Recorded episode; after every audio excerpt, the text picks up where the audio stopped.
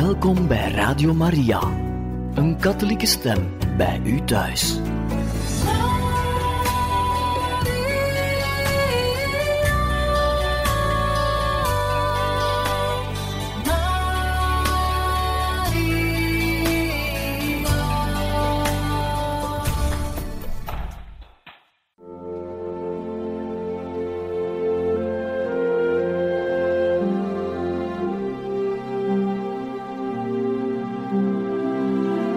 Beste luisteraars van Radio Maria, welkom bij het programma Catechismus. Een overweging bij de geloofschat van de kerk.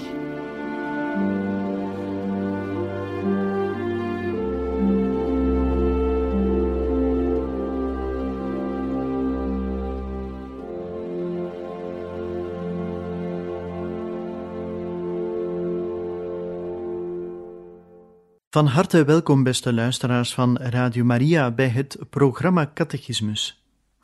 Vandaag luisteren we naar eerwaarde heer Pierre François in een reeks die zal gaan over de verschillende sacramenten. We luisteren naar deze catechese over het doopsel. Het doopsel is een heel belangrijk sacrament. Het is eigenlijk de toegangspoort tot het leven in de geest. Het is een deur die toegang verleent tot andere sacramenten. Zonder doopsel zijn we op gebied, gebied van het christelijk leven niets. En met het doopsel zijn we kinderen van God, erfgenamen van het Rijk Gods. En krijgen we toegang tot alle weldaden die God ons wil geven door de kerk. Eigenlijk het doopsel komt de diepste wonde van onze menselijke natuur genezen, want het bevrijdt ons van de zonde. En het maakt van ons kinderen van God. Wat kunnen we mm, beter dromen dan kinderen van God te worden? Uh, erfgenamen van een rijk, erfgenaam van, van een koning eigenlijk. Het doopsel wordt eigenlijk genoemd op verschillende manieren. Het komt eigenlijk van het Latijnse woord baptisma, of het Griekse woord, dat komt uit het Grieks baptizein en dat betekent duiken, onderdompelen. Het doopsel is inderdaad een onderdompeling in het water. En dat is symbool voor de begrafenis van de geloofleerlingen in de dood van Christus. En het is ook een symbool van de verrijzenis met Christus als we als een nieuwe schepping weer uh, opstaan. Het draagt ook een andere naam. Het bad van de wedergeboorte. Een vernieuwing door de Heilige Geest. Een andere naam die de kerkvaders geven aan het doopsel is de verlichting. Wanneer wij gedoopt worden eigenlijk, geestelijk worden verlicht. Door het doopsel worden we kinderen van het licht en zelfs, en dat is iets dat Jezus zegt, worden wij licht van de wereld.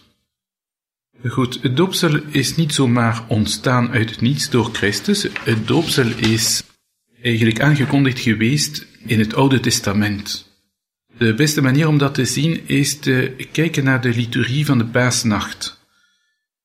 Bij de zegening van het doopwater worden allerlei dingen gezegd die een beetje het doopsel toelichten en ons laten zien dat reeds bij de schepping van de wereld is het water ontstaan, zoals de catechismus van de katholieke kerk het zegt, dat is, het water is het nederig en wonderlijk schepsel dat eh, bron van leven en van vruchtbaarheid is. En zo zegt inderdaad het gebed van de paaswaker waarin men het water zegent, het doopwater, in het begin van de wereld zweefde uw geest over de wateren, opdat zij toen al kracht zouden ontvangen om te heiligen. Dus bij de schepping van de wereld is en komt de eerste, eerste keer het water in verbinding met bepaalde genade van God. Dan moeten we een beetje verder gaan.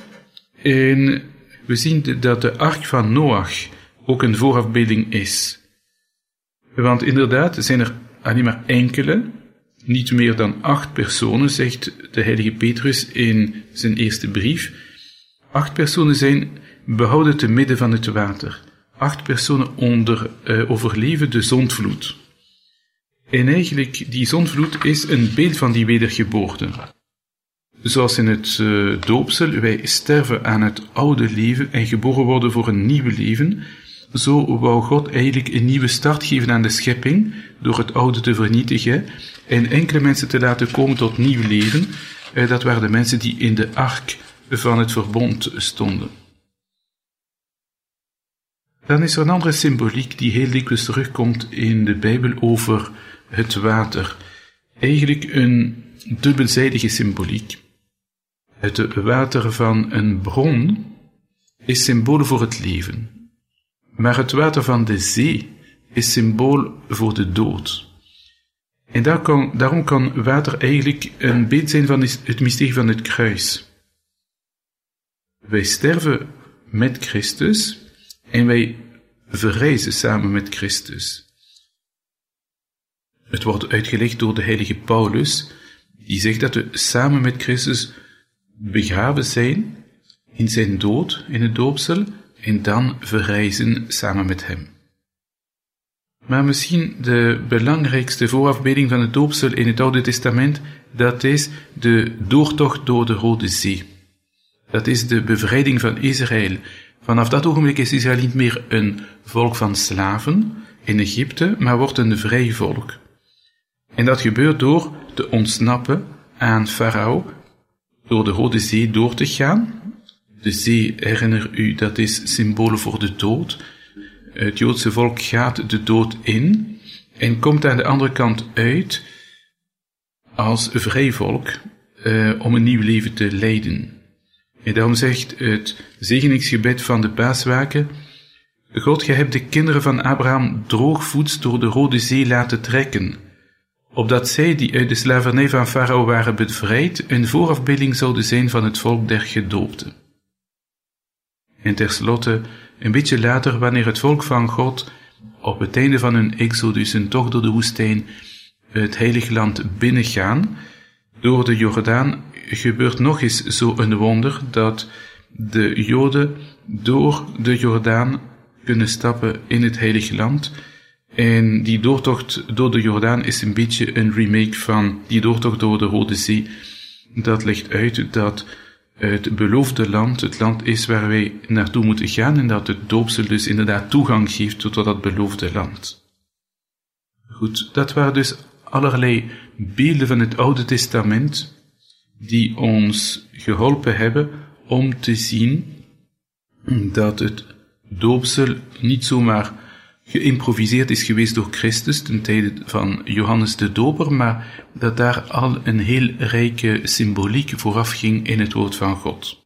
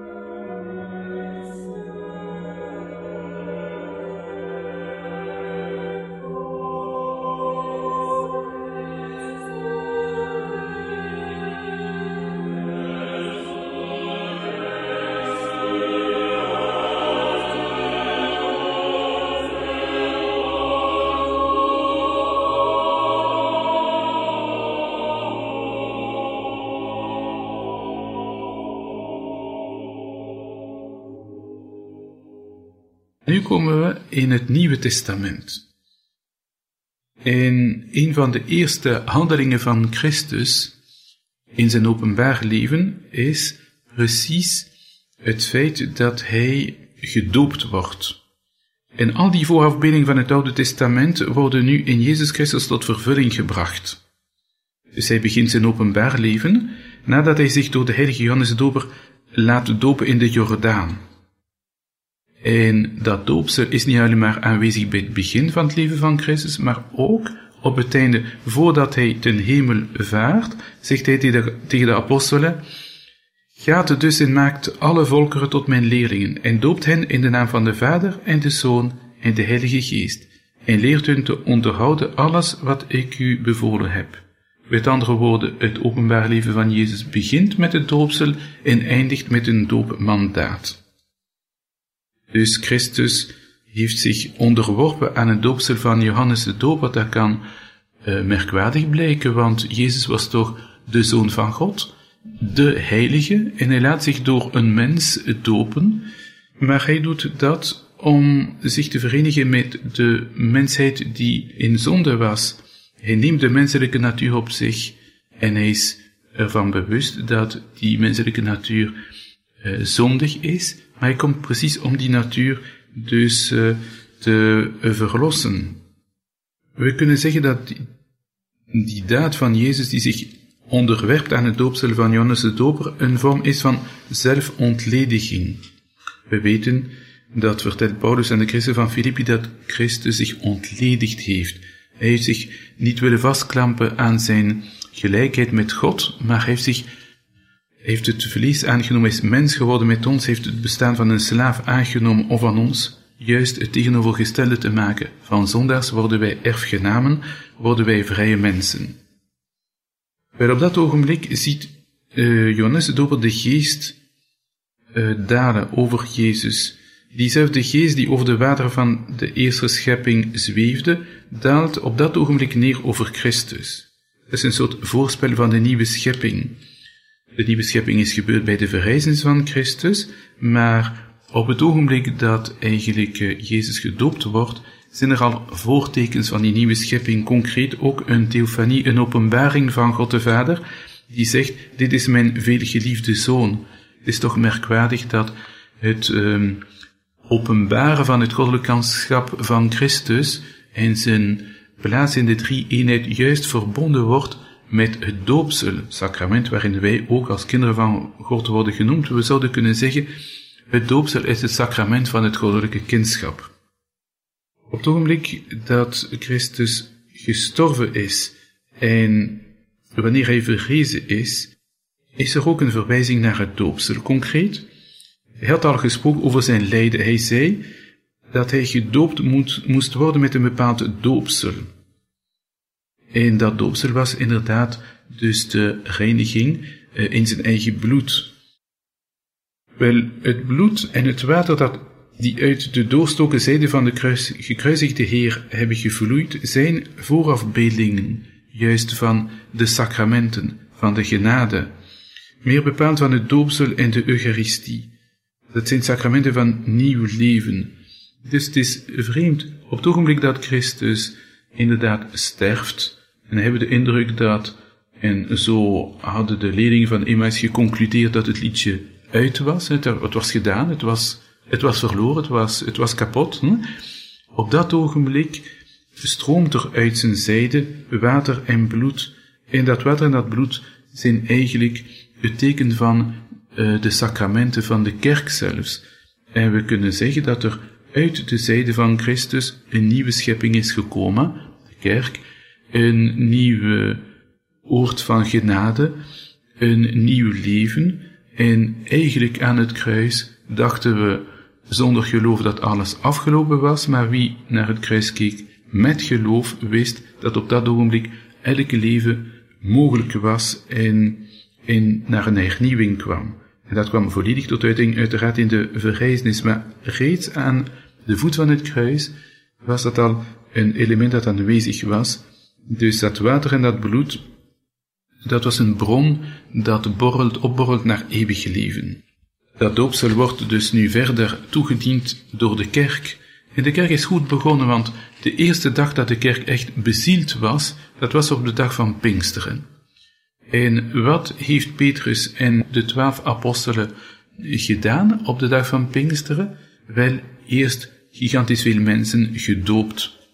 Petrus zei, bekeert u en ieder van u laat zich dopen in de naam van Jezus Christus, tot vergeving van zijn zonden. Dan zult je de gave van de Heilige Geest ontvangen. De apostelen hadden dus duidelijk door dat uh, indien men in Christus gelooft, moet men de volgende stap leggen en dat was de stap van het doopsel.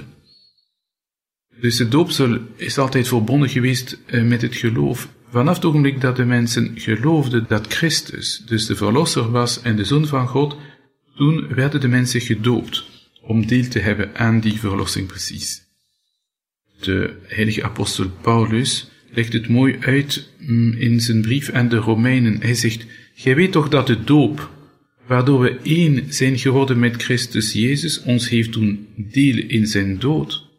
Door de doop in zijn dood zijn wij met hem begraven, opdat ook wij, zoals Christus, door de macht van zijn Vader uit de doden is opgewekt, een nieuw leven zouden leiden. Je ziet terloops ook hoeveel theologie dat er steekt in die brief van Paulus aan de Romeinen.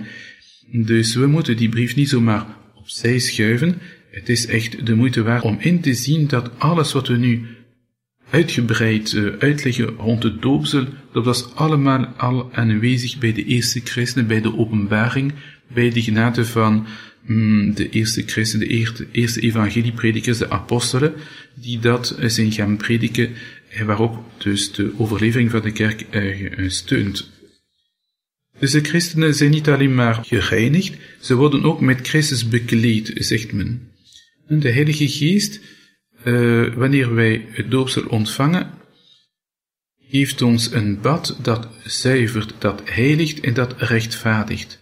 Zuivert betekent de zonde wegnemen, heilige betekent dichter bij God brengen in een gemeenschap met Hem, en rechtvaardige betekent wij die zondaars waren, worden nu dus verklaard als rechtvaardige mensen die geen zonde meer hebben.